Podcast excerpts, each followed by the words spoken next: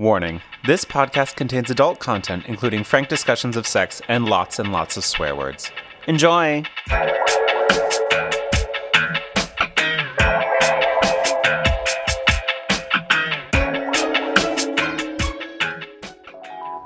Blood spiked the lavender. The scratch of the pencil shifted, going from idle loops to something more deliberate, and the Franklin bells began to ring. Henry tensed, so Vincent deliberately ran the nail of his thumb over the rigid outline of the head of the other man's cock. A startled gasp escaped Henry, largely covered by the bells, and his hips shifted. Vincent grinned in the dark, imagining how Henry must be fighting with the need to move, to try to keep his hand from shaking and giving away anything. The bells rang more and more frantically, and Lizzie's hand tugged against uh, against his with the violence of her movements. And then on the other side, Henry tried to pull away to break the circle. His fingers shook in Vincent's. He must be close. Vincent gripped his fingers hard to keep him from pulling away and ran a final firm caress down Henry's prick from head to base. Lizzie cried out sharply, the pencil snapping, bits flying away, the racket of bells crescendos, the suspended ball striking them so fast it must be deafening. Vincent's mouth was lavender and blood, and Henry's head arched back in a silent cry. Claire, Neil. I'm really excited for you to give context for that scene. It's the scariest hand But- job ever. It's, it's the spoopiest hand job ever. Uh, but It's also it's one of the most erotic seances I've ever read. Which means we need to read more seances. But first, we need to do a podcast, Claire. A this is our super super special bonus spoopy episode. Spoopy, spoopy, spoopy. That's right, listeners. We did three episodes this month. Yes, you're welcome. Yes. Yes. Um, because we're gonna do not as many in November. We'll talk about it later. But Claire. Oh no! First, Yes. hi, I'm Neil, Oh, I'm Claire. and this is FMK Lit, Where we read two romance novels a straight one and a queer one, and then we play Fuck Mary Kill with the characters. and all the spoilers. Oh, so many spoilers. And I will have to say, usually, like, there's uh, just a happy ending at the end of the books, so I really don't feel bad about spoiling them. But when there's ghosts and terrors involved, I do start to get a little bit like, maybe we shouldn't. But fuck it. Sorry, we're surprising everybody. Surprise. Surprise!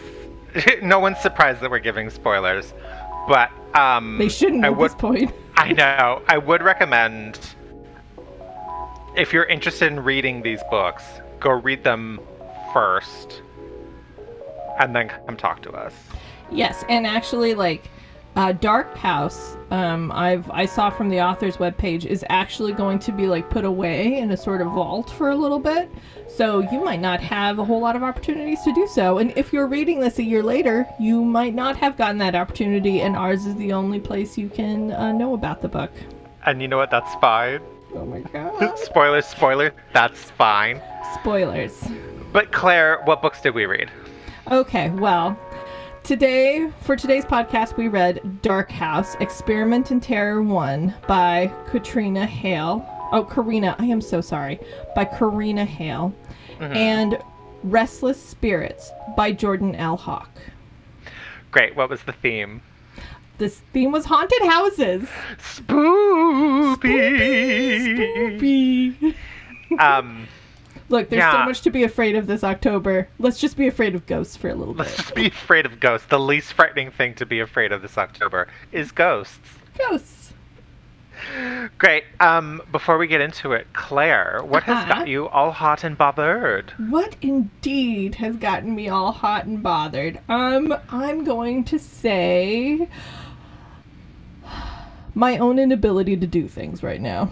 Oh no. Okay. I'm, I'm, I'm more bothered by it than hot. I'm not hot Christine is nodding her uh, agreement vigorously. Look, at the beginning of this whole mess, I was like Miss Betty Crocker. I'm like, oh, I gotta go to the farmer's market. I gotta get my shit together. I'm, pff, I'm making sure we've got vegetables for every fucking meal. I am cooking up a storm. I, I baked one loaf of bread, but I knew myself already. I was like, I'm not doing that shit. And I didn't. And that's fine. And I did not, I was not angry at myself, but I did make my husband learn how to make pizza. So good for me. Yeah. But I'm going to have to say, as we've continued on, I'm mostly thinking to myself, fuck it. fuck it. I, Oh, it's it's not that I'm busy all the time. It's that I'm just lazy. I honestly like I have gotten a little bit more busy between podcasts and our and my day paying work life has like kicked up like a bunch of notches. So I've actually been working late and Oh early. wow. Like I've been doing a lot more work. And the theater company I work with um, has been doing a whole lot of work as well. Um, if anybody's interested, it's Awesome Theater Company. We are doing a lot of fun stuff right now. You can look at us up on the internet. Blah blah blah. I did my plug. So, um, so I've been really busy, but in addition to that, I just don't want to step foot in my kitchen. I, I don't. I don't want to be in there. I don't want to open up the refrigerator. I just want food to appear in front of me, whole and ready to go, and in my mouth. See, I've been doing like I've been using baking as therapy lately, where I I'll go into the kitchen on a weekend day. I'll play my Parisian cafe music on my Bluetooth speaker, and I'll just like go at it.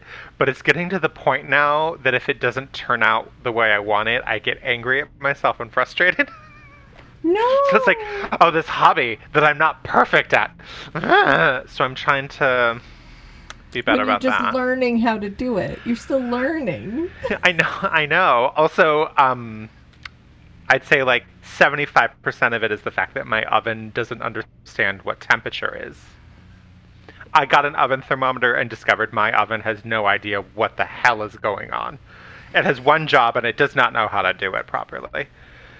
That's always a shocker. I yeah, I discovered my like when we first moved in, my oven is 25 degrees cooler than it thinks it is.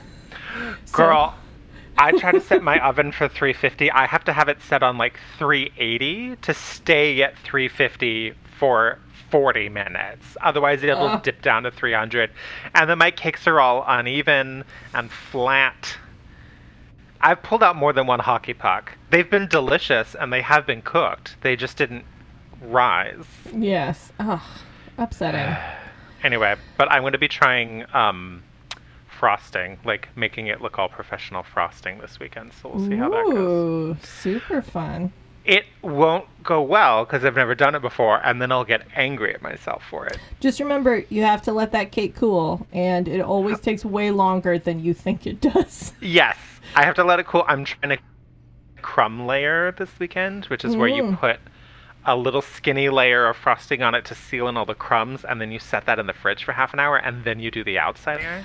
I I uh, recommend the freezer. My freezer's not large enough. Oh no. Well, then obviously Also, there's the stuff in it. yeah, but I would definitely always say like every time I've done it, crumb later included, like I've had to like cool it way longer than I thought. Mm-hmm. So like give it a little extra time. Also because our refrigerators aren't the temperature they say they are either. Uh, what's the point of anything? Everything's a What lie. is- Everything is a lie. But I'm sure yours are going to be amazing because I've tasted your baking and it is super good. Thank you. And I'm still holding your plate hostage and will for a long time. That's fine, I suppose. I guess I'll like put up with seeing you in person again for a plate. We'll see. We'll see. Uh, what what has got you hot and or bothered? So an amusing amusing to me thing happened the other day. I was on BuzzFeed and it was like, here's a list of like, I don't know, fifteen romance novels. New romance novels that we're excited about. I'm like, oh, I'm just gonna peruse this, maybe bookmark a few of them for consideration for this podcast. And it showed the covers of each one, and hey, guess what? Hmm. Uh, I'd say at least 10 of them, the covers were like simplistic drawings of people on bright pastel colors, a la red, white, and royal blue, and Get a Life, Chloe Brown. Mhm. Like, almost all of the covers looked like that. So, I think it's safe to say that we're approaching the point where that cover aesthetic is oversaturating oversaturating the market. It's it's going to be over soon. I was just shocked. I was like, I expected a few, but it was like so many. It was Yeah. insane. It's, it's it's a lot. It's definitely a lot. And I do feel like this is like that's the cover they put on quote unquote prestige romances, like romances Yeah. that are like supposedly better. And if I go into a independent bookstore, and I'm sorry, independent bookstores, I truly do love you. I really do. But honest to God, you don't have romance sections, and it is hard to find romance books. and especially if that's what I'm looking for. And I know that you're going for more prestige and you're cultivating something, and that's great. That's great. But I I see you in your mystery fuck section where it's just those books are also shit. Your uh, there's a whole bunch of fantasy books, and we all think like oh fantasy books belong in a nerddom or something, but a bunch of those are genre bullshit books. You can stock some romance. But what they do stock is the prestige ones, and usually the prestige ones are the ones with those covers. Um, and I think mm-hmm. like Crazy Rich Asians and that whole book series is definitely like the mm-hmm. simple book cover, and like those are all romances. Like let's not like play around. But mm-hmm. so they all have that book cover and then a bunch of the other ones. Like and great. I'm i'm so glad that romance is finding sort of like a mass market appeal that can even get into like these these harder to get into bookstores. Great. Hooray. But i think that also means mm-hmm. we're missing out on a lot of other books that deserve a place. Mm-hmm. Yeah. Yeah, I think not to say that I don't appreciate the aesthetic because some of them do look really mm-hmm. good. Um, like the Crazy Rich Asians, those covers are absolutely gorgeous. Um, but yeah, I think it's just funny that it's a way to like quote distinguish quote distinguished contemporary romance from the bodice rippers, which is like, like the real life people in the the flowing silks grasping at each other desperately. Um, so I, I, still just wonder how long that's. uh, yeah. I just wonder how long that that's going to continue to be a thing. Like that's going to be a code for people who are in the know of like, oh, this is actually romance, but we're pretending that it's like quote literature. So, what's your Yeah, theory? No, I agree. Uh, my theory's kind of gross, but like uh, my theory is that there's a lot of like mixed mixed race romances that um, publishers feel are more Mm. palatable if they have the if they have this graphic cover rather than covers with like people's Mhm. actual faces on them. So like as like and I, I feel like that's changing a lot, but I I feel like Mhm. it's just it's a it's a shame because like when you go into the bigger bookstores like uh a Barnes and Noble, that's the one that still exists, right? Um then like that- you see I was like gonna say, is that still a thing? I don't remember which one is still the, the one.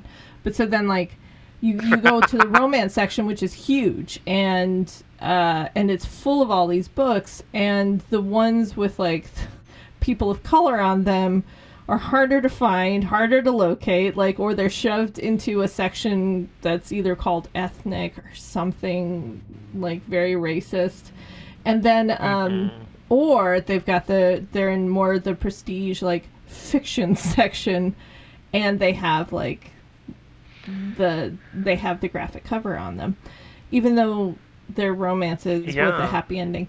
Anyway i don't really know. I haven't sat down. I haven't had meetings with these people. I don't really know but that's a my theory. But I mean, looking, I mean, looking at our, you know, admittedly small sample size, like the books that we've been talking about just now, the Crazy Rich Asians series, Get a Life, Chloe Brown, and Red, White, and Royal Blue, involve entirely people of color or interracial couples. yep And I know there's another book that's like on my list uh, that um, Meg Trowbridge, friend of the podcast, recommended, The Kiss- Kissing Quotient, and I know that at least one of those characters is Asian, and that has the same aesthetic on the cover. So, I think if we if we decided to do a deep dive, there there could be evidence to support your theory, Claire, and Yeah. that makes me sad. I will also say like um there's like uh, it's still pretty popular to have like uh, for some romances, if if it's supposed to be like it feel more like a uh, women's literature. I hate that fucking phrase, but feel more like women's literature. And then it has like a woman on the cover, but it's her back. Her back is to us, and her hair is like blowing in the wind, and she's looking out over something or shopping or something. And she's a white lady. She's always going to be a white lady. like, And but if it's a woman of color, then she's often in graphic design. Hmm. Not all the time, and I'm sure there's going to be people who can point that out to me where that's not true. But Yeah, I we've I think we've mentioned that Alyssa Cole, her covers are never her covers are always photographs of black people in absolutely gorgeous prints and fabrics. oh my god, those are they're so beautiful. But um, um, she's actually like she just came out with a brand new book, which is really exciting, and it is about um, and it is not a romance. Um, it is called When No One Is Watching, and it's about and it's a psychological thriller. Oh, So that is very exciting. Um, and uh, a ton of respect for Alyssa Cole, who definitely seems to have a voice in when her books are published and what she wants them to look like. And she does like press that voice. And I am in awe of Alyssa Cole in so many ways. ooh, the cover is gorgeous. Yeah, it's also got to do with gentrification. Great. Well, then it's a good thing it's a brownstone. It looks so good. It, lo- the book looks so good. And we should probably uh. talk about the books that we read for this podcast. Let's let's talk about something less frightening than racism. Ghosts. or, or racist ghosts. But we still have to deal we still have to deal with racism in one of these books. We do so much. Actually, in both of these books, ah. both of these books is a one of them in a Oh, in yeah, a- one of them is one of them in a teaching moment way, and the other one in a this is how people talk way. Yeah, and the other one in the I don't I don't think the author realized that she's doing this kind of oh way. oh my And we'll talk about it. Well, let's talk about it. Let's get into it.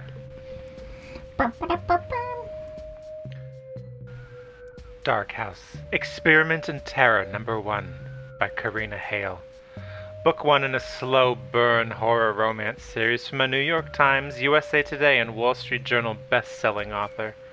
Take all the suspense and sexual tension of the X Files, combine it with the charm and antics of Supernatural, and the creep factor of any of those ghost hunting TV shows, and you got Dark House. Well, not quite. Sorry. oh god, okay. And Perry might have the chemistry of Mulder and Scully and the scares of the Winchester brothers, but I promise you this duo is unlike anything you've read before. When 23 year old Perry Palomino. sorry, sorry.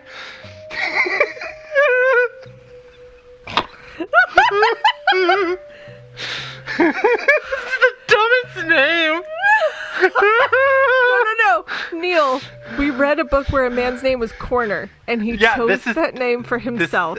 this is dumber. Okay, sorry, sorry, sorry, sorry. when 23-year-old Perry Palomino explores a supposedly haunted lighthouse, she runs into YouTuber Dex Foray, a sexy, snarky, and opportunistic ghost hunter who doesn't quite believe in ghosts. What Dex does believe in is making money, and in Perry he sees a viable opportunity. Create a ghost hunting show on YouTube that would rival anything you'd see on TV and watch the dollars roll in.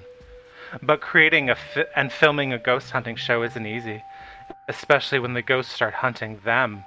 And sometimes your inner demons are harder to battle than real life ones. Warning there are two things you need to know about this book. One, the series does get sexier as the books go on, so I should warn you now. This, to- this book is totally PG except for language. Please mind the very crude language. And two, this was the author's first book written back in 2009. She's written 55 novels in all genres since then, but please note, we all have to start somewhere. That said, enjoy the crazy ride!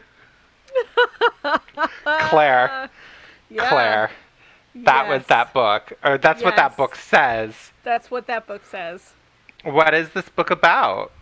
Um. Oh, Neil, this book is so many things. This, This book. book is a discussion on mental illness. This Uh-huh. book is um is sort of a coming of age novel about finding out who you are. This book is the one place where you're going to find this kind of dude. and and is- I'm just like I just I okay. Okay. To your point, So much. the guy is neggy and snarky, and the girl has no self-esteem. I've never seen this combination of characters Never. before in Never. my life. It was so fresh and original. Girl, um this book was nutso pants. this uh like it was okay. We open up on the life of Perry Palomino, who is a 23 year old who just recently graduated from university. And by recently, I mean about a year and a half ago. Uh, she has a job as a receptionist. This was actually my single favorite part of this book because she describes herself as having gone to, like, you know, school for marketing and advertising. And then she got a job in that world right away, right after she graduated, despite the bad economy. And I was like, girl, no way. And then I turned the page and it was like she was a receptionist. I was like, now I believe it. Now I yeah, believe it. yeah, now it's I, fine. I buy it. I buy it. Yeah, yeah, yeah. Yep, yep. And that was honestly the most realistic part of this book. Yeah. Um, I, this I cannot help but feel that she was aged up yes. because it's she read like a 15 year old. She read like a 15 year old. Um, she didn't have any, uh, there was very few reminiscences of her college life and being away from her family. All of it was locked up in like what it was like kind of with her family. And there was a lot of high school stuff. Like there was, Yeah. so she had done drugs and had like cutting, and there was a lot of like stuff in high school that um, sort of informed who she was now. And then we just skip four years where she was in college, and there's a little bit of like, oh, here's the, this girl from college who kind of was a mean girl to her then, and just happens to be dating the guy who was in high school, who was like the jock, and like and I was like, I don't know. Like, I'm really starting to feel like this is the one place the book found edits because it feels like she was going to go on to college, but she had like a lot of problems, like a lot. Yeah. And then this, she didn't go to college and she's just got to take this like job as a receptionist. Mhm. So it feels like she's probably supposed to be 19 or 20 instead Yeah. of 23, 24.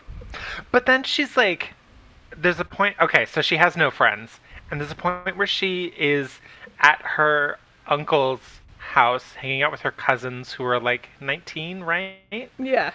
And then her sister, who's like 15, is Yeah. making out with this guy, and the way that Perry Palomino, which again is such a ridiculous name, is jealous of her sister and be like, oh, there's another guy across the fire that I think is cute, except I'm like so helpless when it comes to talking to boys. But I'm like, also, you're 23 and he's probably like maybe 19, maybe 18. Like, get it together, girl. She's hanging out with minors, and it's just like, come on. Uh, get some friends. Oh, but she can't because she has no self esteem I mean, because she's she's curvy and not as pretty as her sister but also her parents are awful. Her sister's a bitch.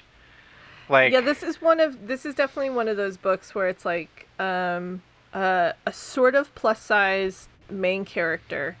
And her and a lot of like her self-esteem and issues are set up around her size and weight and like the things that she likes and that uh, she, she's into Slayer and she's into good bands and everybody else doesn't care about music. And then but also she's not into fashion but she also is sort of but she's in gothy sort of whatever. And uh, and it and like that's all fine for me like that's okay. But then this book like broke two of the rules that i hate about books that have plus sized main characters which is one there's a scene where a dude wants to see her eat and it's like and sort of tells her like you should feel comfortable eating whatever you want. And then two um, everybody who's skinnier than her deserves her ire and she gets ire from them. And so like it's like constantly everybody's set up and pit, ag- pit against each other and the only one who doesn't have any feelings about her weight is the love interest. On top of that, every woman in this book is awful except for her boss, but then she doesn't really care about the job. So she doesn't really notice that the boss is like, "Oh, hey, are you doing okay? Do you need to take some time off? We have like your insurance covers um Oh, oh, no. Here's the thing. The first scene with the boss, the boss is like, "Hey, do you need to take some time off? Your benefits include um mental health stuff mental health." But later in the book when she gets the promotion, she's like, "Oh, and now I'll finally get benefits." yeah Bitch, whatever. Anyway, I'd like to read a quick passage. So, oh okay um it's meant to be important to the plot, but it's not important to the plot at all that she gets a promotion. And there's one point where she's gone, she's like, How could they hire a temp while I was gone? It's like, Girl, you're the receptionist. Of course they're going to hire a temp when you're gone. And then she gets this promotion, and the girl that came in to temp for her gets hired in as the new receptionist. And this is, to me, is an example of like when it like yeah the bitchy girls are bitchy like that girl from college but then like every single woman in this book there's something like off-putting about her and there's a reason that we shouldn't like her so this is the new the new receptionist something about her just screamed receptionist it could have been she was cute tanned and blonde with the whitest teeth i have ever seen north of california or her enthusiasm and immediate organizational skills. She filed all the staplers on her morning break, you know, for fun. Or it could have been that she seemed genuinely interested in helping people, unlike me who believed a dull stare was just as effective. So let's. The first thing we. Oh, everybody likes her because she's like pretty and blonde and tan. Oh, but also she is actually good at the job and I'm not. So it's like, why are we angry at her? Why don't we like her? Oh, it stems from your self esteem issues where any girl that you think is prettier than you deserves to be put down because of it. Even when this particular girl has been nothing but nice to you. And when she watches you be unprofessional on the phone, she's like, I'm going to go to the bathroom now. And like gives you the space to do that. And I bet she's not telling anyone about it. But no, because she's pretty and blonde, like she's a bitch, obvi. yeah yeah i so think like obnoxious. Um, I think as somebody who, you know, has had like complex feelings about weight and has not always treated other people well because of their weight, but then also not treated myself well because of my own self esteem issues, and then having a lot around that. Like, I understand or I have em- a deep empathy for the complexities around that, especially as a woman, especially those people around you. But you cannot fill a book full of women and have them all be horrific except for your main character. Yeah. And you, it's just unacceptable. and and like when it's we've come across this a lot and in this situation it happens to be because she's plus size in um fucking uh the vampire book with Suke yeah. um it was because she was like better than everyone around her yeah. for Yeah. for no reason that was apparent in the book. Yeah, even Um, like so Perry does have a younger sister, like as we mentioned before, and she's beautiful or whatever, and is actually supportive of her sister. Like, and so we do see these good sides, but like we still the main character puts a lot of jealousy and ire on her because of her own like self-esteem issues, which are and there's a lot of issues going on. Like, uh, like it seems like we keep alluding to maybe like a suicide event that happened previous before the book started, or possibly like a schizophrenic sort of event, maybe where she just saw ghosts or something. We keep referring to something that never quite comes about that had like, which is why she also lives with her parents still, and That seemed really confusing. Anyway, okay, I'm going to real quick. We haven't even talked about the plot. We haven't We even talked haven't about even the plot. talked. Of, oh God. Okay. I'm going to I'm going to hit it really quickly. The the, Sure. the, the the worst part about this book is it doesn't start until 45%. Like Girl. it took forever to get there. Perry and her Perry and her parents go to her uncle's place. Uh, he owns a big plot of land, and on that plot of land is a lighthouse. She goes there. She has like a sort of ghostly event where she sort of like goes into a fugue state and she sees things happen, and it's sort of a mixture of hallucinations and seeing a ghost, and it was very confusing. When she's in there, she runs into a dude who's filming stuff. Um, and he gives her the ca- a card, says that's what he's doing. She's also got her camera. He says you should film stuff too, and they sort of like have a bond immediately. Even they don't really, but they sort of have a bond immediately. They go upstairs. She go has another fugue state, and he just sort of abandons her there. She is rescued by her dumbass cousins, who are dumbasses, but were smart enough to come looking for her yeah. and and even their dumbass friends who are super worried about her. yeah, it's like everyone seems kind of nice, but she's like, oh, they're just like, because this is she lives in Portland. uh, yeah, yeah, or just like the suburbs of Portland. yeah, and then so they're further up the coast. Mm-hmm. So the way she talks about them, like, like she thinks they're kind of hicks out in the middle Yeah. of the boonies, but then they're like, oh yeah, we we didn't see you, so we came to the lighthouse to make sure you're okay. And she's like, oh, I'm dealing with my own shit. Ah! Girl, where's that beautiful man I just saw? He disappeared. He disappeared. So I have a whole thing about that, by the way. there's a whole we thing can- about that. So Ugh, regardless, she goes back to she goes back to work. Um, her boss is like, "Y- you something's going on with you. You're worse than normal, and you're totally usually pretty bad. Please take some days off. She goes home, finds out her sister has the flu. Nope, um, nope, nope. The swine flu. It's very specifically the swine flu. Because it's 2009. Yes. So she has the swine flu, um, and so she has to take over her sister's blog because her sister She- has a uh, she doesn't, a blog. though. She doesn't though. She doesn't. Her sister's like, I'm sick. Can you do my blog for me? It's like, you're coherent. You can do a blog. What is Yes. wrong with you? She's like, Can you blog for me? I have to blog every day or my followers will leave. Tell them I have fucking swine flu, Perry. It's like, why can't you do it yourself? Also, life before Instagram. Am I right? right the that whole scene would have the whole crux of this the inciting action would have made sense if her sister was like so hopped up on like dayquil that she couldn't do it and like was incohe- incoherent I was like, Perry, there's a unicorn and I need you to blog for me. Where are the marshmallows? Then that would have made sense. But she's just like, I'm sick. Can you blog for me? Like, yeah. It what are you s- doing? It's a stretch anyway because she's a fashion blogger and she's just like blog anything, which her No. sister does. Perry blogs anything, and it happens to be the story of her uh, of her lighthouse trauma, um, which she writes about and also posts the video of. The sister Ada is not on. She, we don't see her a lot, but like what we know of her, it's like I don't believe that she would let anyone post whatever they wanted on her blog. No, No. no, But- she's a 15 year old who's actually making money on that blog. Yeah, You know, I I made the note. The she sister wouldn't can't. just post anything. Yeah, I made the note. The sister can't post because dot dot dot plot. Yes.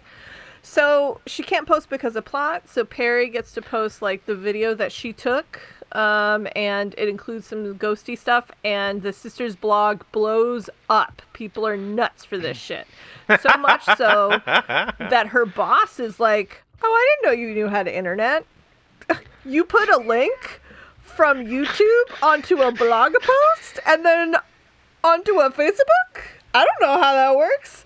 That's a very smart campaign. And I'm like, no, that's not. Oh, you write so good. Have you writed good before? And I did appreciate this that Perry was like, didn't she read my resume? She's like, yeah, I did a lot of writing when I was in advertising school. And the boss was like, oh. I'm like, yeah, that would make sense that a boss would completely forget that. It's true, but Neil, Neil, you actually did work at an advertising firm. And you were the receptionist for that advertising firm. Well, graphic design. Yes. But, But, they did yeah, like, yeah, yeah.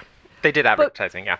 But and you also at that time had a Facebook page and also Mm-hmm. knew how to I don't know, upload links to it from a YouTube.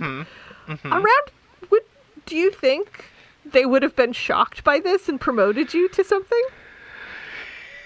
No, No, no. not shocked at all. No, because it's I just mean, a thing that people I know how to yeah, do. Yeah, I mean, I did. There was one point where um, one of the accounts people was like, "Hey, we were working on this like video project with one of our clients, and the writer that we hired is not giving them what they want. And I know that you write, so like, let's work on this together. So it would like help them with the creative project." Mm-hmm. because they remember. They're like, "Oh yeah, Neil does writing stuff," and then everyone's like, "Oh, he was an English major. We're gonna give him all of the the proposals to proofread for grammar before we send them out." Like people remember these things, but then also Right. nobody was promoting me. Nobody was promoting you. No, I might have. I got a raise once, and they're like, "Good job," and I was like, "Thank you. I'll take the money." And they were going to fire her because she was such a shitty receptionist. She was a shitty promoted her to an accounts rec- person, and I was like, no, No. no. Anyway, this is getting into the nitty gritty. But also, here's the thing. So, like, there comes a point later where there's this tension within her between this potential new job opportunity and then the like the web series with Dex and the ghost hunting stuff. And she's like, I can't decide. And it's like, you don't care about that job. Yeah, It's like, I, like it sounded she only cared about that job because it a wasn't being a receptionist and two she went to advertising school because she didn't know what else to do. Like I never Neil, knew what she wanted. Neil, Neil, what? we are about to broach on the most important and insane part of her character. Yes, tell me everything. Because you remember during those four years between like her wild and crazy high school days and now, Mm-hmm. she also wanted to be a stunt woman. And went to stunt woman classes. And went and so she now she knows how to she knows how to shoot and hold a gun. She knows all about guns. She knows She how knows to how do to like fall a out a window. she knows how to fall out of a window. She's uh she's taken karate since I think she was little, so she knows karate. She knows crazy. And it's like I can tell that the author was like, okay, she's going to be in these dangerous situations, and I, I'm going to need her to be able to, you know, jump out of a second story window and be fine, and blah blah blah blah blah. All these different things. Okay, how can I justify that in her character history? Oh, she wanted to be a stunt woman for a while. Okay, great, great, great. That makes sense. And then left that there. It was like, oh, And I- now she cares about advertising. I totally would have loved it if she was 28. Like- Yeah. I would have believed it if she was 28, but she was 24 slash actually 19, and I'm like, Yeah. nah, I don't know. Or if she was like 21, because 21, 22, she never, she did community college. It was like, I don't know if college is right for me. I'm going to go be a stunt woman. And then she like injured herself or something. And she's like, I don't, I don't know what I want. I guess I'm just going to go get this receptionist gig because they don't, like, they'll hire me without a college education. Like and like all of that would still make sense instead of no, I devoted four years of my life to advertising, and then I thought, fuck it, I'm gonna go be a stunt woman for like six, eight months, and nah, Right. that's not good. I'm gonna go back to advertising. Like I mean, what? I mean, I don't entirely mind it as like a character's lost and has done a shit ton of different things to try to find themselves. But we honestly only need that for the first paragraph of the first page and then go like, I've done a lot of crazy things with my life. And now I find myself in a haunted uh, lighthouse and here's a dude with another camera. Like start the show, start the show, Yeah. start the show. But here's the thing too, is that we I feel like we've had characters that they they don't know what to do, but they still know what they want. Okay, And- so here I agree. Here I agree. Perry Like, didn't know what she wanted. Right. She didn't know what she wanted. And so what I really wanted was her to like want like was to want to find the thing she wanted. So yeah. like so like she's like I guess this is you know I, I'm feeling lost right now. So I'm in this receptionist job right now, but I want to find what I want. And you know what? I'm going to take this camera and I'm going to start like taking beautiful pictures of things. Mhm. And then I'd be like, oh, on your search, and that's what led you to the lighthouse. And Yes. That's what led you to this other Yes, thing. yes. And then once you started to film Ghost, you're like, bam, I found it. I found my thing. And also it comes with Dick. Like, that would be great. So, and, and like, and I, and I've written characters like that. I've read characters like that. And what they want is to find the per- their purpose. She mm-hmm. never states that. She's lost and No. she's willing to tread water for the rest of her life. She only picks up the guitar because she was feeling vaguely guilty. She only picks up her camera because she was feeling vaguely bored. She's only at this job because she's feeling trapped. She's only doing advertising because she thought she wanted to do it before and it was the only in job she had Yeah. to another job. Like, so it was just like, She also has, unlike a character who's trying to find the thing that they want, she has no movement. yeah. She just is there and kvetches about her life and then doesn't do anything about it or have the self awareness to understand, like, oh, I need to make changes. Let's figure out what those are. Like, Chloe Brown um, was like, this is my situation and I'm unhappy, so I need to make changes. And that was the book, and it was great. But Right, fucking so- Perry, no. Perry Palomino, Horse Girl USA, is just like, I don't know. I guess I'm just here. Well, and she never propels the action forward. Like, Never. It was her parents' choice to take her to her uncle's house. She was bored hanging out with the cousins, so she, I guess, she made the choice to go to the lighthouse. But even then, she was more or less drawn by specters, so that Yeah. wasn't even on it. She didn't have a like. She, it was, she didn't make any decisions when like she ran into Dex in the lighthouse, and he's like, "Take photos." Mm-hmm. She didn't make the decision to post this on the internet. Mm-hmm. She didn't make the decision to call Dex or find him out when she's like, "This is successful." She barely made the decision to go with him when he's like, "Let's try this again at the lighthouse." And so like it was just she didn't make the decision about pursuing the advertising gig. Like he harangued her into doing this, and then the her boss was just like, "Oh, here, come interview for this," and she's just like, "Okay, life's happening to me. Okay, I felt like but why me? I'm so fat and me? unattractive." But I felt like the two decisions she made Girl. was when Dex was like, "All you know, I actually think this ghost stuff is hurting you, and you seem to have a seizure or something a second ago. Maybe we should stop." And she's like, "No, I'm gonna keep doing it for no reason I could tell. Like there was no reason she was doing it. She just decided to keep doing it." And then two. When she and Dex at the end of the book are having the meeting with his boss about doing a full series, and doing the whole like a series of these ghost hunting shows and he is like uh and he says horrific things to her in that meeting and though she makes a decision and i thought this was great. She's like i'm not sitting for this. And she stood up and walked out of the room. And it was like great. And then dex follows her and is like don't worry we got the contract. And so she's like oh okay. And so After like he it didn't stood even up for fucking her. matter. After he argued the boss with the boss for her, right. And then he's like, "Oh, it was never an issue. He always does what I says." Then why were we even here? What- Another why- decision she does make is when she finds out that he is on um, a very strong antipsychotic medication for his bipolar disorder. She decides to use that against him when she's angry at him. That was a decision she made. That was fun. Well, these characters love to to to be angry at each other for mental illnesses, despite the fact that they themselves have mental illnesses. It's one of their favorite things. So, like, she herself obviously has some very deep and like awful mental illness that she's dealt with.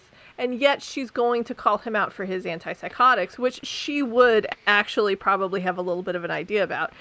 And not, and he himself, who is bipolar and is on antipsychotic medication, um, has a girlfriend back in Seattle, uh, who is um, who's bulimic, and he is angry at her for her bulimia, and is like, "You're like she's." Uh she, she like haha she goes and throws up her food after she eats it and like says nothing nice about her and is like except that she's hot is Yeah. happy to say that she's hot but that is it The narration allows or gives permission for Perry and us to hate her because at first it's like, oh, he's with this really beautiful woman and they work together, so obviously they have this connection. It's like, oh no, actually she's really shallow. She shames him for the like weight loss issues that stem from him taking the antipsychotic medication, and then she's bulimic, and isn't that a character flaw in her that we can like Yeah. be mad at her for? Because it's vain. Bulimia is just vanity. It Neil. is just vanity. just if she, vanity. If she weren't such a shallow bitch, she wouldn't be throwing up all that food.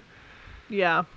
Ugh, Like like so it was frustrating. I was so angry to read that. And then like anytime that there was another like okay, we're not even fucking talking about the plot because fuck the it plot. doesn't of this book. matter Like because they go back into that lighthouse like seven times. Oh, and and okay, so here's the one thing I'm going to say about the horror of the of the book. Um, it was It didn't make sense. It didn't make sense. Like I got lost every time I was reading it. I was like, "What room no are we rules. in? What's happening? What can a ghost do?" Um, but not only that, like it was it was at the top of scary every time. It didn't build. There wasn't like a Yeah. little bit of scary and then a lot. It was like this is the worst thing ever. So like it just kept doing that. And I was like, what are we even doing? Anyway, okay.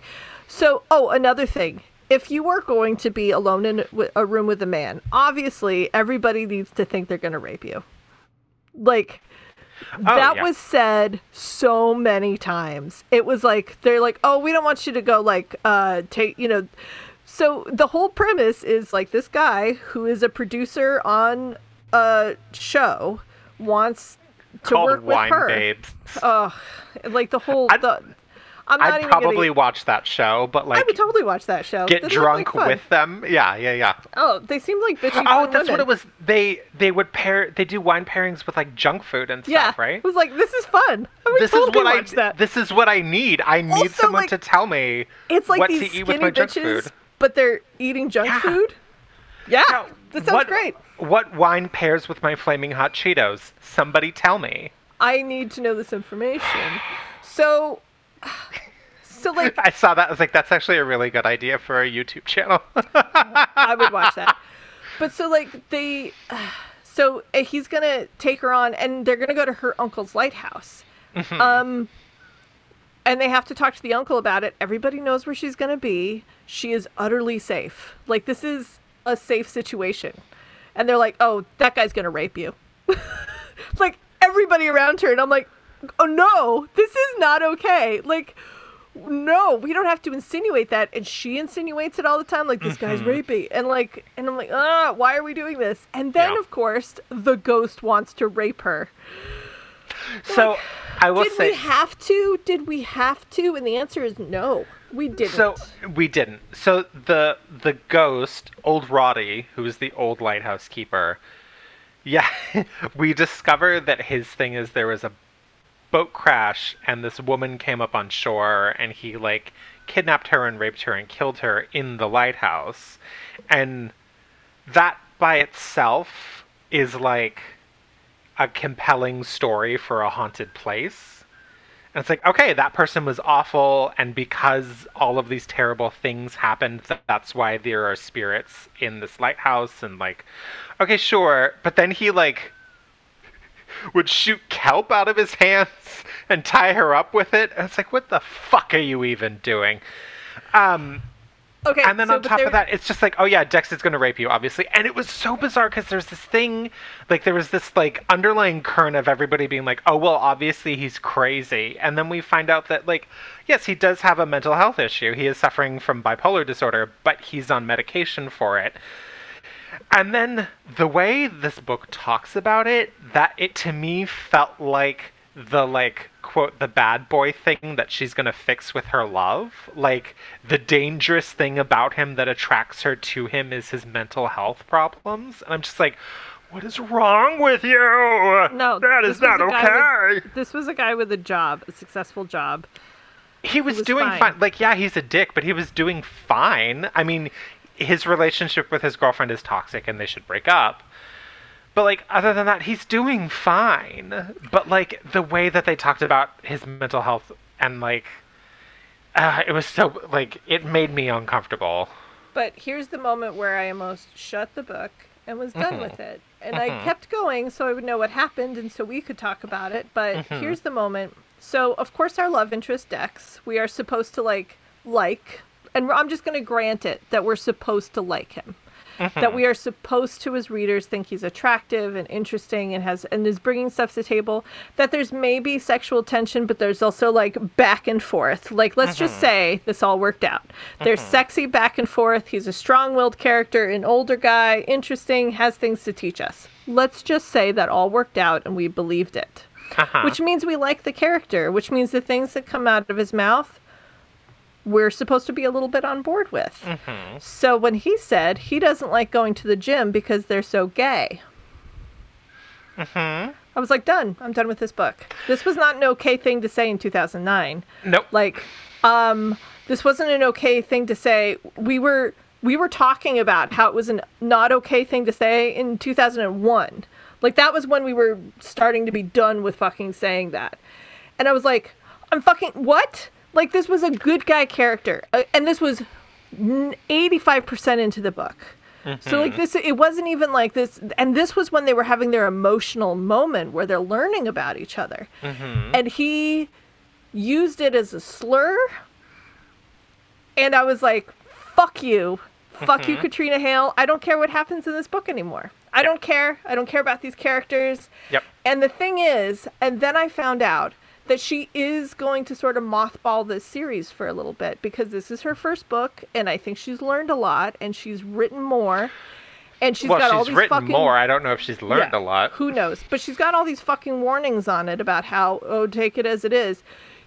This is a reprint. She could have gone in and she could have fixed things. And this Mm-hmm. is the thing to fucking fix. And then right then I was like, fuck you. Fuck this Yep. book. Fuck this whole thing. Um, another thing that I noticed along those same lines, uh, there are two characters that were pointed out to us to be specifically Asian. Yep. The executive of the website, who's absolutely horrible to her, Uh-huh. and the EMT, who's like, "You should go to the hospital," and she's like, "No, it's fine." And he's like, "Is your boyfriend beating you?" And she's like, "How fucking dare you!" Blah. So like, both characters that are specifically pointed out as being Asian are either mean or meddling. Oh, do you know who else was probably maybe Asian as well? Hmm. The woman who was originally raped by uh, by the lighthouse keeper. yep, yep, She yep. was referred to alternatively as ethnic, Mm-hmm. dark, and probably of Asian descent. Yep, yep, yep, yep. So that's fun.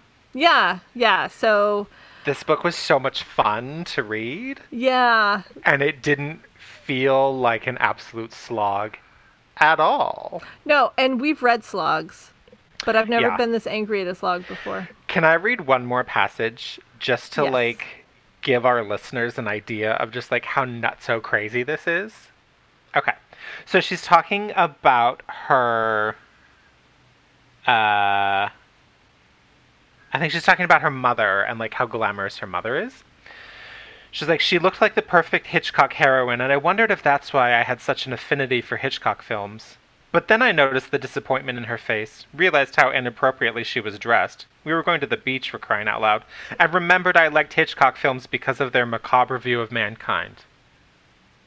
She forgot why she liked Hitchcock when looking at her mother. Like, what the fuck are you talking about? That makes no sense. Oh, look at that pretty woman. Maybe that's why I like Hitchcock. No, wait, actually, this is why I like Hitchcock. I forgot for a second because. Yeah, no. What? Um, what? The, one of the funniest things, though, at the very end of this book, there is an author's note, and it is yet one more author's note about how, like, kind of sort of, don't judge me. This is the first book I ever read. Wrote, For, forgive me my racism and homophobia and misogyny. Thanks. but she didn't even edit it because instead of saying Dex, it says sex. Yes. So she's like the adventures between Sex and Perry, and I'm like, I'd read that book. and I was like, somebody this else. is this is an easy catch. I fuck up on grammar and spelling and all those things all the time. This is an easy catch because it says fucking sex. Because it's it's your main character's name. right. So let's just put this book away. I'm done with this book. Blah blah blah. It was book. hateful. I'm done. Blah. Restless Spirits by Jordan L. Hawk. After losing the family fortune to a fraudulent psychic, inventor Harry Strauss is determined to bring the other world under control through the application of science. All he needs is a genuine haunting to prove his electro seance will work. A letter from a wealthy industrialist, Dominic Gladfield, seems to answer his prayers. Gladfield's proposition a contest putting science against spiritualism with a hefty prize for the winner. The, conte- uh, the contest takes Henry to Rayholme Castle, one of the sites of a series of brutal murders decades earlier. There he meets his rival for the prize, the dangerously appealing Vincent Night. Vincent is handsome, charming, and determined to get Henry into bed. Henry can't afford to fall for the spirit medium, let alone the competition but nothing in the haunted mansion is quite as it seems, and soon winning the contest is the least of Henry's concerns. For the evil stalking the halls of Rayholme Castle wants to claim not just Henry, but Vincent's lives and their very souls. Content warning, transphobia, and forced outing. Um, also, let me just say that content warning. Uh, both content warnings on the book I think were good. One, the one that says like this is the first book I wrote, and I'm like, okay, I guess my expectations are duly lowered. And this content, and, and this content warning, which is absolutely if you can't read those things, that's an honest warning. It's like this isn't just a romance. This isn't just a horror romance. These very specific, very triggering, awful things are going to happen in this book. And I was like, good job, good job. So, But is that what that book is about? two things right off the bat. One, um, Jordan L. Hawk is a uh, trans writer, and his um, author photo on Amazon is a hawk with a monocle and a mustache, like a little handlebar mustache and a top hat, and it's amazing, mm-hmm. absolutely amazing. And two, as awful as that last book was, is how amazing this book was. Oh my god, I have never wanted to read again the a book, one of these books. The moment I put it down, I was like, "Oh, I want to read this again." And I genuinely was like, "Oh, I'm getting the next book." yeah, it doesn't it doesn't say it in the title, but it is part the first book in a trilogy. Yes. And I'm assuming it's concluded because I looked into it. I was like, are there going to be more books? The last book came out in 2018. Mm-hmm. So I'm assuming that it's a concluded trilogy. Oh, so good. Oh my god, it was So so, good. good. Like so many times during reading this book, I stayed up too late because I wanted to see what would happen because this book was so good. It was so good, and like, okay, like the, what I talked about before with the horror, with her not building it appropriately. This one oh. built it so nicely, and it was like very slow, and everything was creepy, and it was like this terrible thing, and then it retreated, this terrible thing, and it was genuinely kind of freaky. Yeah, it was a good haunted house thing. Oh, and like the all of the things at the end. Oh, so good. the And- the Uh, Cliffies. they're love to hate. This is one of the best love to hate yes, I have ever read. yes. Yep. Okay, let's get into let's get into it. Okay. Do it. So we have two sets of people. Okay, also this takes place in the 1800s when American spiritualism was at its height and it was like in vogue to believe that there were spirits and people were having seances as like the centerpiece of their dinner parties and all of that stuff. Post Civil War. Yeah. So we have two pairs of ghost folk. Um, we have Vincent Night and his partner Lizzie Devereaux. Um, he, they're both mediums. Vincent can like taste ghosts, Yeah. which sounds so bizarre.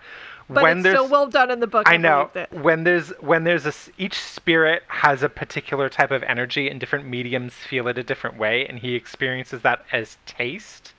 So to like give a little bit of context for the bit that uh, Claire read at the beginning is the house that they go to has several spirits, and when one of them is around, it tastes like lavender and like kind of astringent, and when the other ghost is around, it tastes like blood and rust.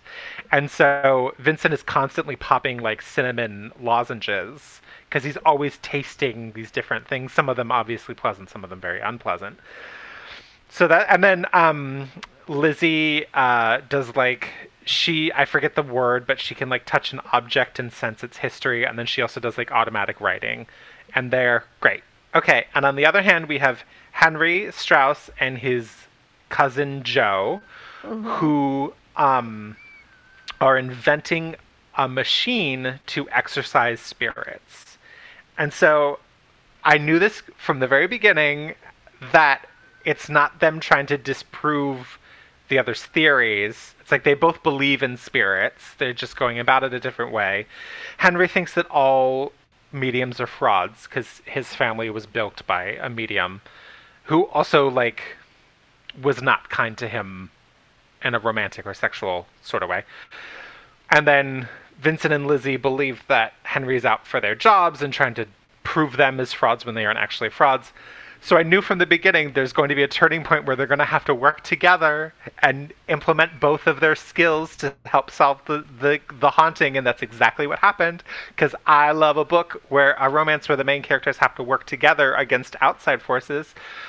Ah, so good. Anyway, so also very important. Vincent is Native American, and then Joe, Henry's cousin, is half black. That pops up almost immediately when they go to this house in Gladfield. Is like, oh, she's your like cousin. That's weird. Um, and then there's a point where Henry assumes that Vincent is the servant because he's Native American, and Vincent's like, "No, I'm the other medium." And Henry's like, "Oh my god, I can't believe I did that, and I did that in front of my black cousin. I am such a fuck up." Oh my god. Ugh. That was particularly great. Also Right. very important. I, I want to like kind of get out of the way. So um, Vincent is Native American, but they dispel like magic Native American stuff pretty quickly. Oh yeah, yeah. like yeah. It's like it is not because he's Native American. He 100% used to fake being a medium. Uh, He used to fake being like an Indian, a quote Indian spirit guide. Right, right. Because he knew like that's how people would give him money, stupid ass white people. But then when he Mhm. became a real medium, he was like, okay. Right, but even when he is a real medium, he has this this like origin story about his father was white and his mother was like a, healer woman or something, which is all fake. But he's and Henry calls him out it, and then Vincent's like, "No, that's what white people want to hear." Mm-hmm. And that's why they'll let me into their houses to like do my job and pay Yeah. me. So I gotta like lean into this whole fantasy that they've built up in their heads, because otherwise I'm out on the street. Yeah, no, it was that was it was really good and it was Yeah. well done. So they're all brought to this house by Gladfield, who inherited it through the family after his uncle. Yeah. It was his uncle's house. He's there with his niece and then his his Butler manservant. Um, He's like a cook butler dude. yeah. I'm gonna call him the butler because it's funnier at the end if we say he's butler. He's yeah. That was that was one thing I took umbrage with. Anyway, so Really? Yeah, we'll get into it. So Okay. basically, um, Gladfield's like, okay, you you two kooky seance folks, I'm not going to tell you anything, but whoever can get rid of these ghosts first and the best will get $500 because I want to turn this big, beautiful house into a summer resort for rich people and make even more money than I already have. Go forth. So then the first bit of the book is them sort of like investigating things, and I really appreciate this um, enemies to lovers because it wasn't about them.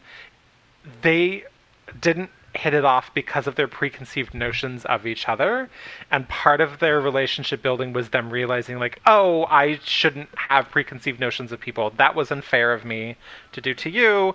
Yes, it was unfair of you to do to me we've shown each other otherwise. Now we can work together. And then um, Vincent jerks Henry off in the middle of a seance in a room full of people.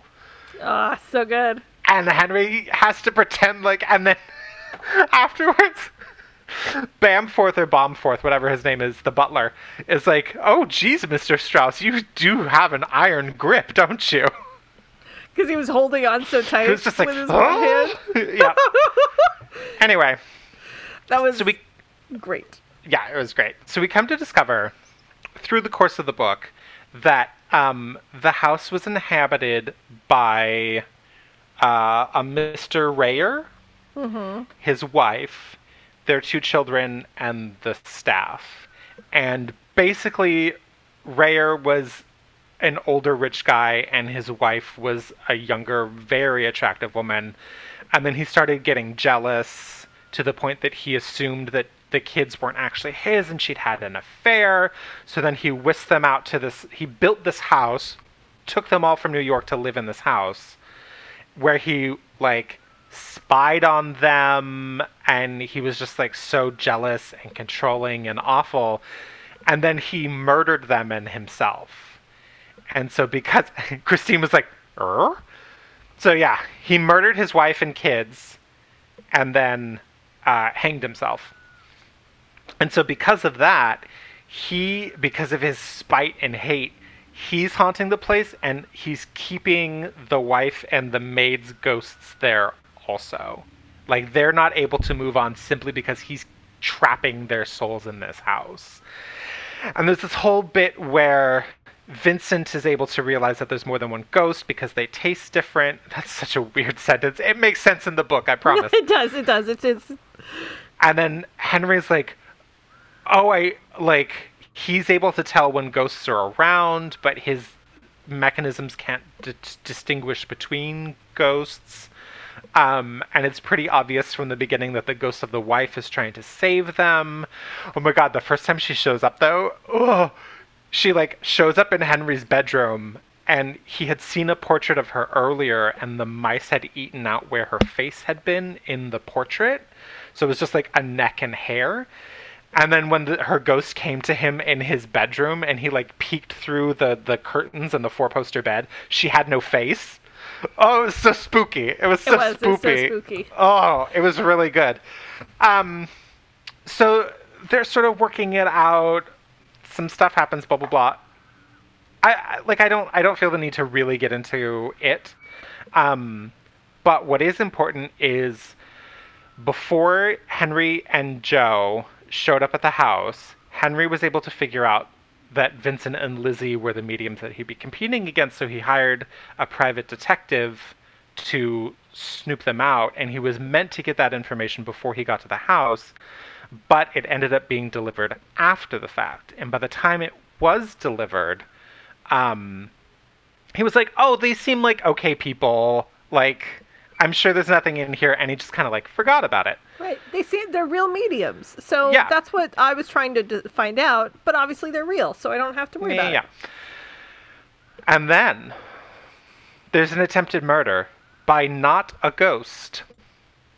Like a chandelier falls and it almost kills Henry and Vincent. And they're like, everyone's like, it's a ghost. And Vincent's like, I didn't taste no ghost. I know this wasn't a ghost. Mm-hmm. And he, he's like, Henry, a living person is trying to kill us. We should investigate. And Henry's like, Are you sure? And Vincent's like, Yes, let's make out a little. So they do. And then they find the secret passages inside the walls of the house and they're like exploring around. And then they get attacked by a ghost and they tumble out and they're like, Ah! And then eventually, um, for whatever reason, I couldn't really figure out why. I think it's just because Lizzie is like really aloof and kind of like, eh, whatever. Um, that Henry's like, how old do you know this Lizzie person? So Henry thinks that Lizzie's trying is the attempted murder. Oh, it's because I'm sorry, this was unfair of the author. Earlier they had a conversation where Henry said to Vincent, like, Well, I know you're just here for money and that's fine. And Vincent's like, No, no, no, no. Lizzie's here for the money. Oh, we didn't give it oh god, I'm sorry. The book opens. You can always tell when Neil really likes a book because he wants to give you all the things. Like he's like, no, I- no, no, this is this too. I don't remember order. Okay, so the book opens. Vincent wakes up. He has been possessed and he killed his mentor while uh-huh. possessed. A spirit possessed him and murdered his mentor. So that's his trauma that he's getting over. It's handled very well. It's very beautiful. So he's like a reluctant medium. And then Lizzie, who's another one of their mentor's apprentices, is like, Well, we have this shop and it's being run into the ground because you aren't doing what you're doing because you're afraid to be a medium anymore. And she wants the money to keep the shop going.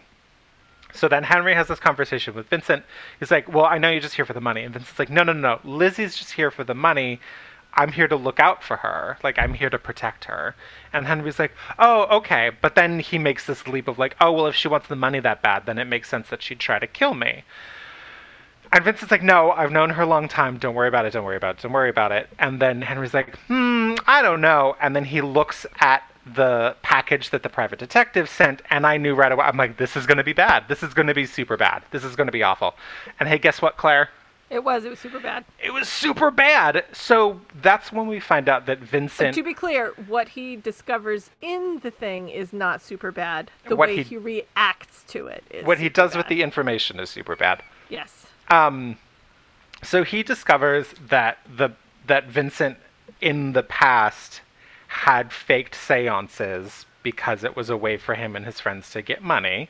And then, of course, Henry sees red because he's still getting over this hurt from the medium who built his family and, like, you know, was his first, but then, like, basically left him and was unkind. Anyway, and then he finds out that Lizzie is trans. And then he outs them to everyone. Yep.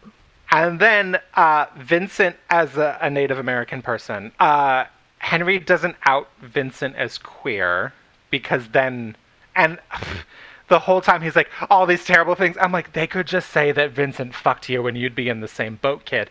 Yeah. Henry doesn't out Vincent as gay, but he outs Lizzie as being trans. And so then, over the course of an evening, uh, Gladfield uh, hits both Vincent and Lizzie because he's like, mm-hmm. oh, well, you're the scum of the earth, so I'm entitled to do this. And Henry's like, oh, well, I didn't expect that to happen. And there are moments where both Lizzie and Vincent are like, what the fuck did you think was going to happen, bro? Like, did you not Yeah. think this through? Do you not realize that violence is perpetuated against queer people and people of color? Did you not think Wait. that? What about your own history makes you believe, oh, you're a white guy who passes? What what about a your history of being afraid about people finding out that you go have sex with random men on the docks and then also the experiences that you have witnessed with your black cousin? Are you not able to and he's like, "Oh, shit." I'm like, yes. And so something that I really appreciate about this book is this whole situation right here, because something that has been a point of conversation and contention within the broader queer community within the last few years is a lot of people feel that cis white gay guys of a certain means are just like, oh, well, we can get married. We did it. The fight is done. We're done. We don't have to. We're done. And everyone's like, okay, now that you have this elevated position in society from what you had before, now that you are in a place that you are relatively well respected in broader society, can you help the rest of us? And there are, of course, plenty of cis white gay men who are like, yes, yes, we're fighting for everyone. And then there are a significant amount they're like, no, I'm good. I'm just going to take my dog and my attractive lover who looks exactly like me, and we're just going to go spend too much money on shit. Bye. So I really appreciated that Jordan brought all this up and was like, okay, no, intersectionality is important. Understanding that your experience is relatable to others and that you should understand what they're going through because of it and the extra layers of is important and like we see the beginnings of Henry realizing this and it's done in a way that's not didactic and it doesn't really mm-hmm. beat the readers beat the readers over the head with it because it like it's done in such a way that like if you're aware of this it's like yes girl lizzie vincent get it yes yes and then if you aren't you're like oh that's really shitty of henry to do. Oh maybe i Yeah. oh god i got some work to do on myself so like it was amazing so this was like and this to me is like something that I feel is lacking in a lot of romance. Like, yes, it's a romance story. Yes, it's paranormal. Yes, it's about ghosts. But it's also it speaks to experiences that happen to people within this community now. Like Yes. it's about something more than just these two guys who want to fuck each other, and they do, and it's great. Yes. But it's also like, oh, not just them, like, oh, they're learning about each other, but like, hey, uh, Jordan L. Hawk is taking this as an opportunity to comment on society at large and like using this as a lens to have a conversation about important social issues. yeah. And it was beautiful and it was wonderful, and I absolutely loved it. Um, also, Lizzie is such a fucking badass. Yes. There's a point where um, Henry's like, "Oh, uh, did you disguise yourself as a woman just to murder me, or did you have other motives?" And Lizzie's like, "You grossly overestimate my esteem of you, Mr. Strauss," or something like that. It's like, "Bitch, yes, Yes. get it, girl." And then also Joe starts calling Henry out on his shit. She's like, "Do you not under?" And there's one point where she's like, and not they don't actually say it, but she's like, I know you fuck dudes. I don't care. I was in a shitty situation and like you love me. That's all that matters and I love you and that's all that should matter is that we're both people. And like we're both marginalized communities. I thought we'd like help each other out. Anyway, um so Oh, we also find out at one point that they are at the house at the anniversary of uh, Rayer killing his wife and kids and himself. So Yeah. Shit just goes absolutely nuts. Yeah, well, the moment they find that out too, like I, Lizzie is like, "Nope, we're out. Like this was Yeah. already dangerous. This was already a dumb idea. Like we were already unprepared. So no, we're leaving because we're gonna die." And the rest of the book, they really do spend trying to fucking go. Like they, Yes. they're like, "No, we're out." And even yeah, even our even our guy, like he's like, "Uh, I really do need the money, but I guess." I'm gonna try to get. Oh, it doesn't work. We should go. Yes, you're right. Yeah, yeah. A lot of this book, Henry is just like, oh no, no, no, I figured it out. I'm good. And then he's like, oh, oh shit, okay. Yeah. And I loved. There was another scene. This was something else that I absolutely loved about this book. Is when Vincent or Lizzie are trying to leave, and Lizzie has packed her things and comes out of her room. And Gladfield is like, How dare you dress like a woman? And he starts hitting her. And she's like, This is all I have to wear. And Vincent feels Gladfield's hatred fueling the ghost. Yeah. It's like, oh, wait. Being hateful and awful makes everyone's lives worse. Imagine that. And Imagine then it. immediately Rayer shoves Gladfield off of a balcony. He falls three stories and dies. And I said, good. good. Yeah, fine with this.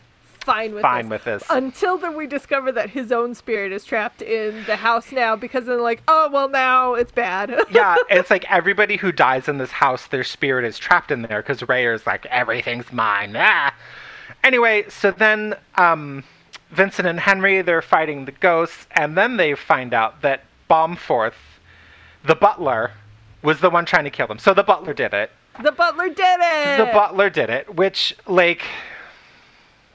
So this is like the one, th- like, I knew right away. Like, as soon as they were like, as soon as there was the writing on the wall, and he's like, this is unusual for a ghost. I'm like, oh, no, the butler did it, obviously. Right, because he's the only one there.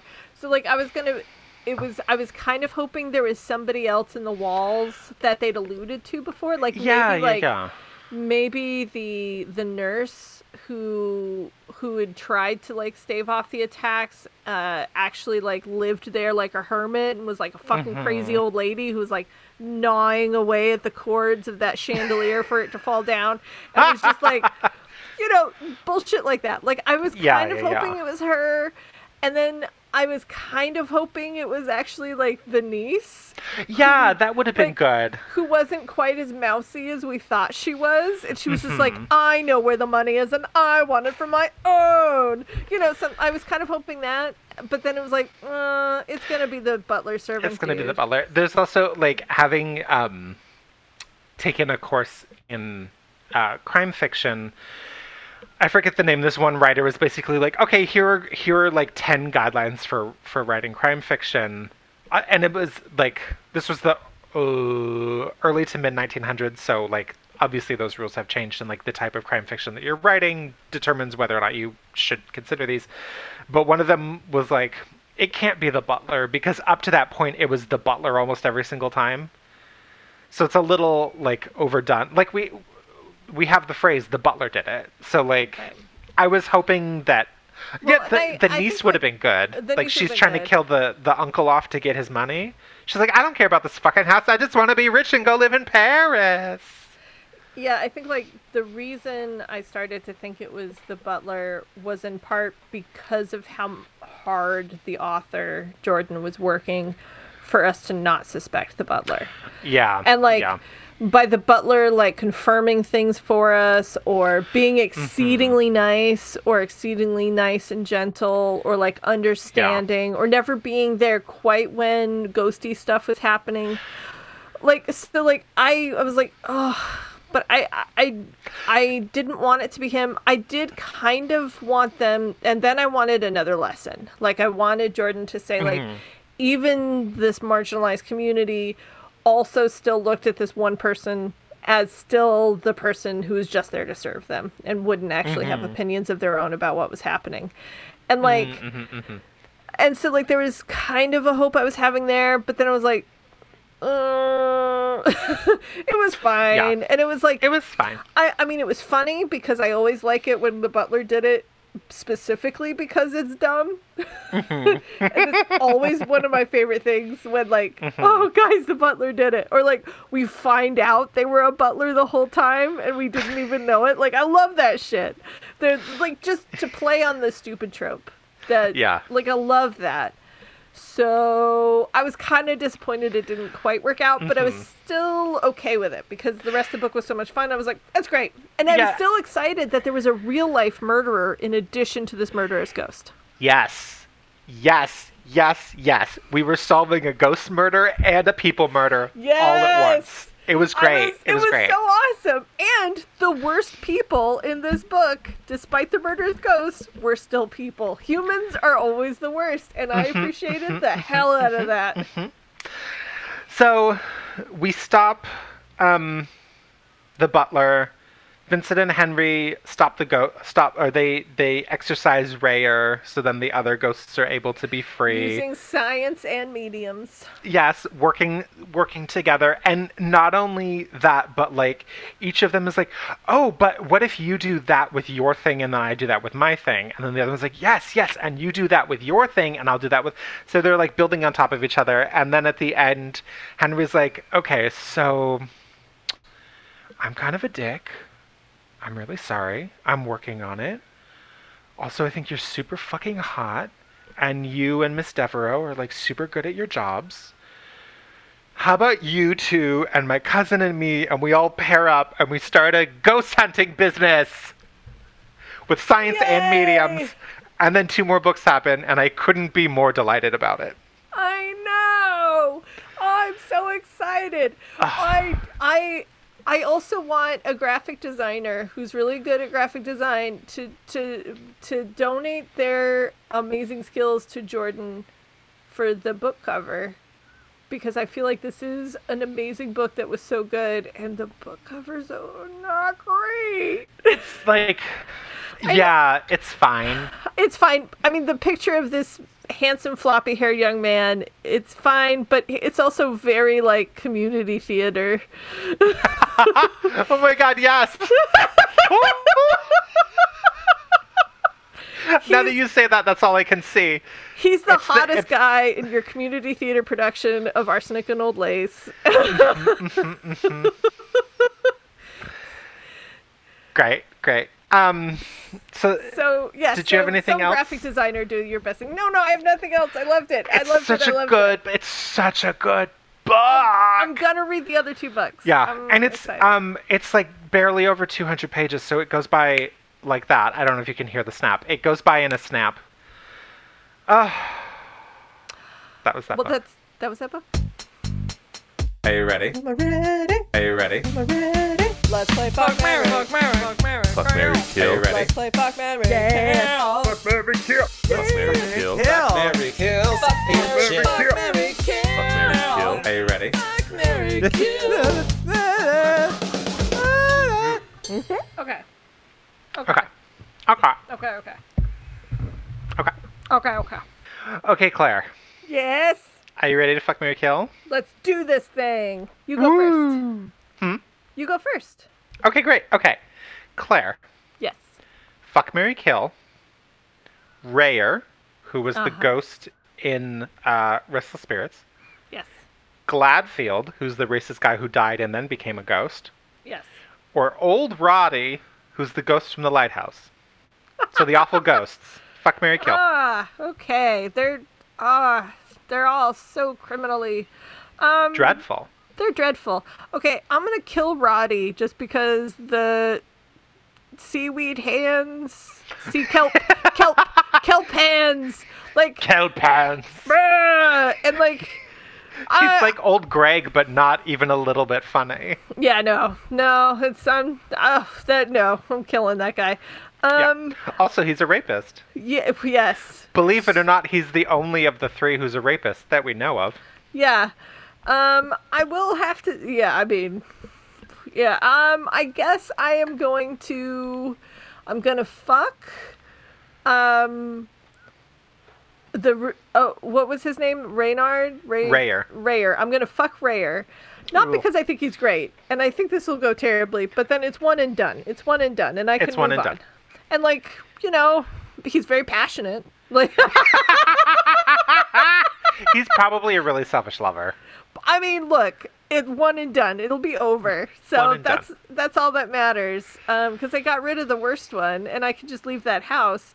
Um, Mm-hmm. and so I'm gonna marry uh Gladfield, if only because like, look, he tasted like wet cigars, which is not great, but at least like he didn't seem to have kelp hands or be monstrously angry all the time. So I'll just go like with those. Like that, that seems the safest.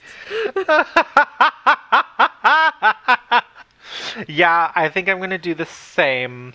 I'm also gonna kill old Roddy. Old Roddy! Oh, Ronnie. Because he was just like awful uh, for no reason. Like there was no reason to why he was just so dreadful. Also, the book was awful, so there we Yeah.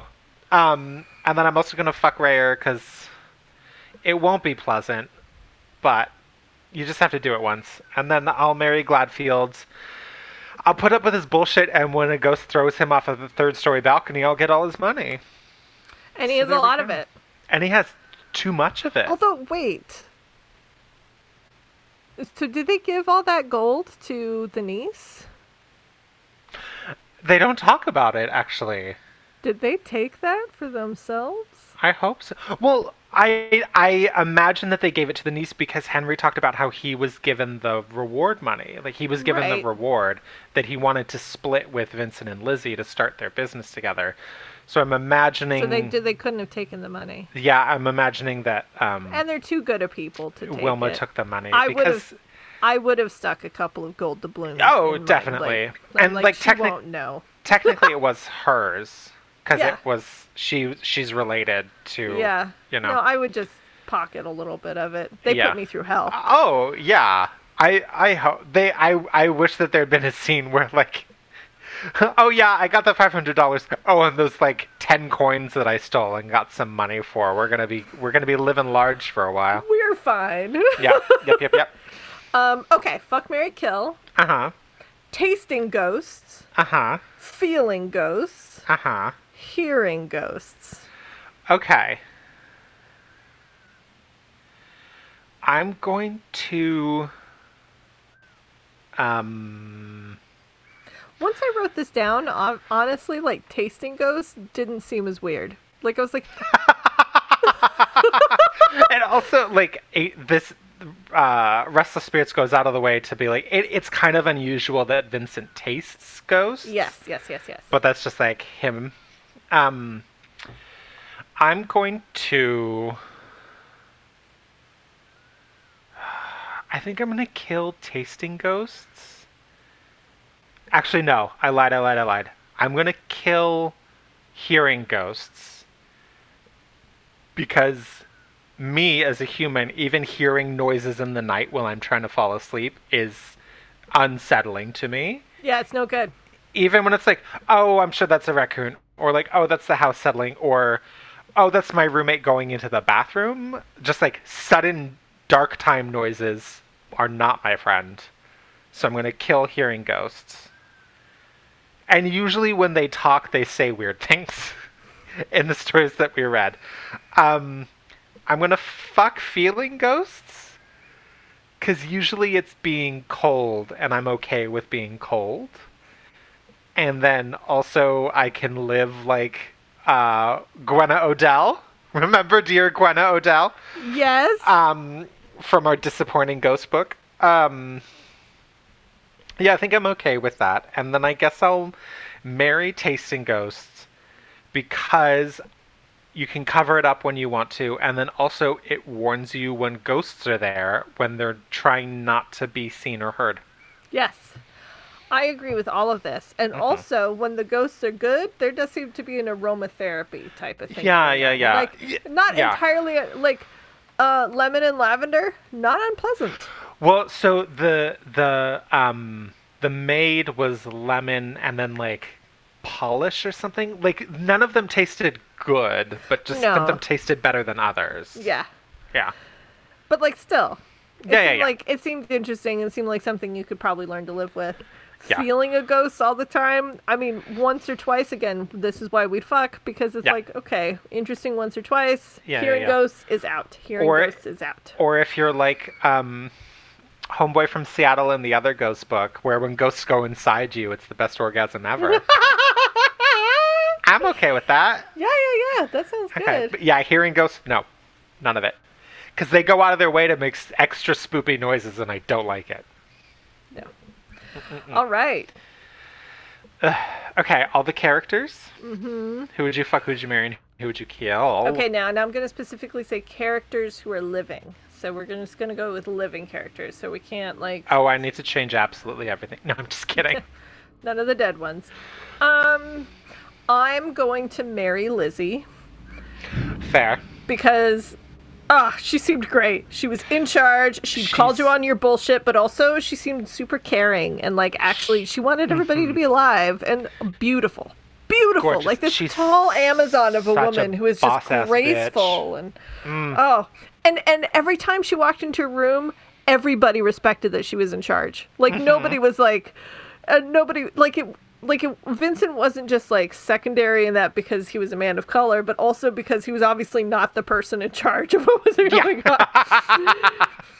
so um, Ah, she was I'm gonna great. marry her, um, and I am going to um, fuck. Oh, I'm gonna fuck Vincent.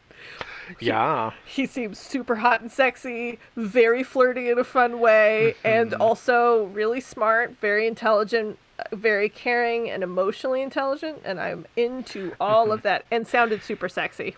That was another thing I appreciated when he was like, "Oh, I can tell um, Henry likes to fuck dudes. I'm gonna flirt with him just to like throw him off and help us in the contest." But then, of course, it turned into real flirting, and Yeah. it was. I was like, "I see where this is going. Uh, I I see you, Jordan. Good job."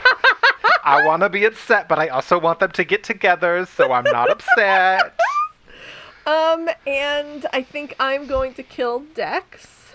Okay. Um, because I was not attracted to him. I thought he was his nagging behavior was a no good. I thought the way he treats his girlfriend is like shit. Um, She didn't seem much better either. she didn't seem much better, but honestly, uh, which one's worse? The girl who's just at home, probably maybe having parties, doesn't care too much about what's going on, but just living her own life, or the guy who's hooked up with a younger woman and is casually flirting slash touching her slash checking out her butt, despite the fact that he knows he has a girlfriend and doesn't bring up the girlfriend. Oh my god, there was a scene where she caught him looking at her butt. Perry did, and she's like, Well, of course he was. It takes up a whole room. Shut the fuck up, girl. I don't Uh. have time for it. Done. Ugh. Anyway, so I'm just gonna kill Dex because Okay. I, That's fair. You know, I, I get the feeling there's a shit ton of like fans out there who super love him, and I just can't. I just Yeah. cannot. Yeah, yeah, yeah. Okay. I am going to fuck Albert, which was Perry's uncle. Because he was nice. And Claire looks so confused at me. Um, he was nice. Yes, he was. I do. Yes. Yeah, yeah, yeah. He also, at the end, when the lighthouse blew up, and they're like, uh, no, it totally wasn't ghosts. It was totally this other thing, right? And Albert was kind of looking at Perry like, I know something's up. I suspected as much because I hate that place and I feel like it's haunted. But you seem to know what you're doing, so I'm just gonna let it go. I'm just gonna let it go. Also, he was super caring. He was like, Mhm. um, "You two come over, and I'll just have food." And he did. Yeah. He just had food Yeah. ready. And And, he doesn't get into his son's lives too much. He's like, "Eh, yeah, they're, they go He- out. They're fine. He probably should get into their lives a little bit more. Probably, but honestly, like, you know, there's also like a bit of trust there, and I respect yeah, that. he he's a single father to twins who are like somewhat troublesome. Um, and he just seems like a really nice guy, so I'm gonna fuck him. Um, I'm gonna marry Vincent Henry. I'm cheating. I'm taking them both. I'm taking them both. I'm gonna marry both of them.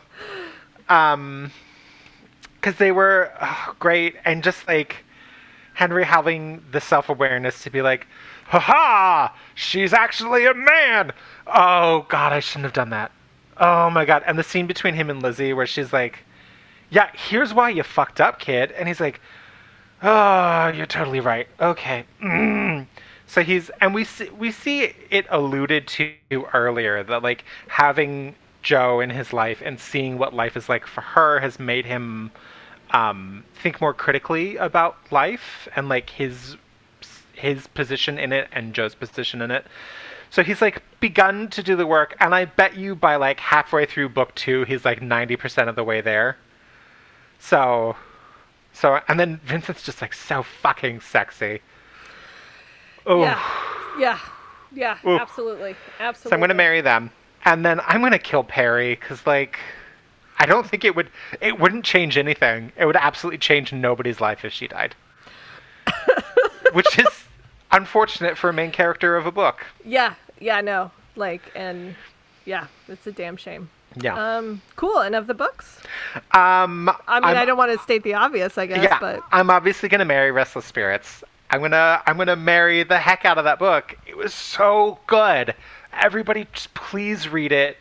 Um, and looking into it, uh, I was halfway through the book, and I looked at um, Jordan L. Hawk's bio for something, and then it mentioned like, oh, his first like breakout hit was this other book, and it's just like, oh yeah, I just bought it like on my tablet. It's just like, no, I'm just gonna buy it. I'm just gonna buy it. Uh, so please, everyone, read these books. Give, Gord- give Jordan L. Hawk money because he absolutely deserves it. Um, and then I'm gonna kill Dark House. One, because it made no sense, and two, honestly, if your main character, if your female main character has no self-esteem and doesn't learn how to stand up for herself by the end of the book, I don't care. I don't fucking care about your book, honestly. And I know I'm not the target demographic, so like, no, if you don't author care- wants to kill this book. Like the author is Oh, actively yeah. undermining our the author book. is embarrassed about this book, Yeah. and for good reason. the author like if you go to her instagram page where she's just like we're about to like whatever like you know but so get it while you can and then she's also like you could also start this whole series at this other book like which is like six in she's like start it there Because that's when I and okay, I know absolutely nothing about Karina Halle, so I'm going to give her the benefit of the doubt. And by book six, she's like, "Oh, maybe I shouldn't be homophobic, racist, and um, misogynistic." Maybe I don't know if she has learned. We'll see. But yeah, this book it was just it was just and like if in the scene with um, the CEO of the website that he was like, oh, yeah, well, you're fat and you're not pretty enough, and like, I don't know if you could really work out. If she'd even been like, well, then why am I here? Why'd you bring me here if you don't think I'm good enough? Like, obviously, you think that, like, even if she, if she had stood up for herself even a little bit, it almost would have made the whole book worth it. Worth it because the, the ghost stuff is a wash. It makes no sense. Really, the only thing I could potentially care about is Perry learning to like value herself as a person, and she doesn't. So I don't I don't care about the book, and Yeah. I feel that it uh, contributes nothing to anyone other than wasting your time. So that's Yep. that. Claire, Yes. how do you feel about the books? Yes. The things Yes. you said. Where Yeah. I want to kill Dark House and I want to uh, marry Restless Spirits and I'm going to read the other books. I told my husband the second I finished it, I was like, you have to read this book. It was very good. And like, just, I'm gonna do that. I'm looking forward to the other books. uh, yeah, this is great. Hooray! Hooray! Neil, Yes, is it time? it's time. It's time for our favorite game. Our favorite game. Christy! Yes! Yes! Close enough. I was really excited about that. It was awful. It was awful. That one Before was that one was pretty good. That one was Okay. that was maybe the best on the Great. awful. The bar is low, but thank you. um, before we play the game, though, we do want to say um, so Claire and I will be participating in NaNoWriMo next month, November. Um, and so between everything that's going on in life and then working on writing novels, um, we likely will not be releasing a full episode in November. It'll probably be, be uh, several like quick check-in episodes because we had so much fun a couple years ago talking about our NaNoWriMo stuff, and so we'd love to check in and with each other and with you, our listeners, to let you know how that is going. Because I can't speak for Claire, but I will be writing a romance novel. I'm also going to try to write a romance novel. Yay! In large part because I do feel like, and this is the same reason we did NaNoWriMo before, that I feel like we talk so much about new writers and writers' Mhm. first efforts and early efforts that I feel like it's really only fair that we continually reinvigorate ourselves with trying to write our own. Yes, yes, yes. yes, yes, yes. And like as much as we, you know, shit on some of these books, I have never written a full book. So, like all of these writers have done that and good for them and I know that it's very hard and I have the lofty goal of having a first draft done by the end of November. We'll see what actually happens. And so, So we- we're going to do some mini episodes where you're just going to hear us just check in on that. Like it's a, it's a little bit of us like trying to keep on top of ourselves, give ourselves deadlines. Oh, we have to talk about this, so I guess we should write something. Mm-hmm, mm-hmm. And you know, just talk about something fun in November. Yes. Um, very uh. specifically, we have tried to stay in the realm of fun things as we create this, but obviously, like the world comes in. But in November specifically, we mm-hmm. are not going to talk about those things. In November uh-huh. specifically, it's about us, bitches. It's about us. exclusively. us. Yeah. Yeah, yeah, yeah. Okay. So that being said, let's play our favorite game, Christine. Guess. Christine. I'm ready. Okay. So our next books are The Lady's Guide to Celestial Mechanics, colon, Feminine Pursuits by Olivia Waite. I'm assuming it's like Feminine Pursuits book one or something, but that's not. Oh yeah, book one of three in Feminine Pursuits. Okay, let's take it back. The Lady's Gu- you can keep it all in though. The Lady's Guide to Celestial Mechanics, Feminine Pursuits, book one by Olivia Waite, and Cosmic Rendezvous, Kimani Romance Book 133 by Robyn Amos. First of all, 133. Okay. Yeah. I was gonna say 105, so yeah, okay. That is in a series, book 133 in a series about astrology, astrologers, fortune tellers, No. palm readers, No. astronomers. Yes. Ah. Okay. Yep. Yep. Yep. Yep. Wait. Um. So, wait, So, are there the over late- a hundred books about astronomers? No. I think I'm assuming Kimani Romance Book is a. I'm assuming it's a place, Kimani or something. I don't know. I don't think all 133 books are about um, an aerospace engineer and an astronaut trainee. but that's what this book is about. Excellent. Yeah, yeah, yeah. Um, and then I'm so excited to the Ladies Guide to Celestial Mechanics. It's a woman and a duchess uh, translating a French manuscript about astronomy while they fall in love. Oh, nice. Mm-hmm, mm-hmm, mm-hmm. and it's and it's period. Period. I don't know which period, but it's it's it's in the past before cell it. phone times. I'm so excited before cell phone time. Yep. So these books will probably not be until December, but listeners, I mean, go read them if you want. They're probably great.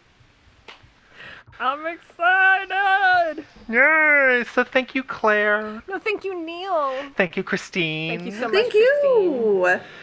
Thank you, authors. Thank you very much, authors.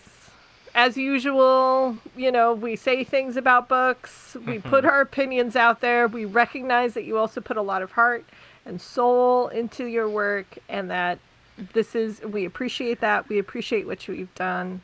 Thank mm-hmm. you. And both of these writers seem especially prolific. So, Yeah. you know, well done. That's very hard, and you've accomplished something very admirable. And honestly, like Dark House does have a big following, and this may be somebody else's cup of tea and just didn't hit the right buttons for Neil and I. And it also does seem like maybe six more books in or something like this. This series just hits, and everybody loves it. So maybe start at book four or something. Great. Um, and thank you, listeners. Thank you so much, listeners. We hope that you're staying safe and healthy. continue to stay safe, continue to stay healthy. Please vote, vote, vote, vote. Vote, vote, vote, vote, vote, vote, vote.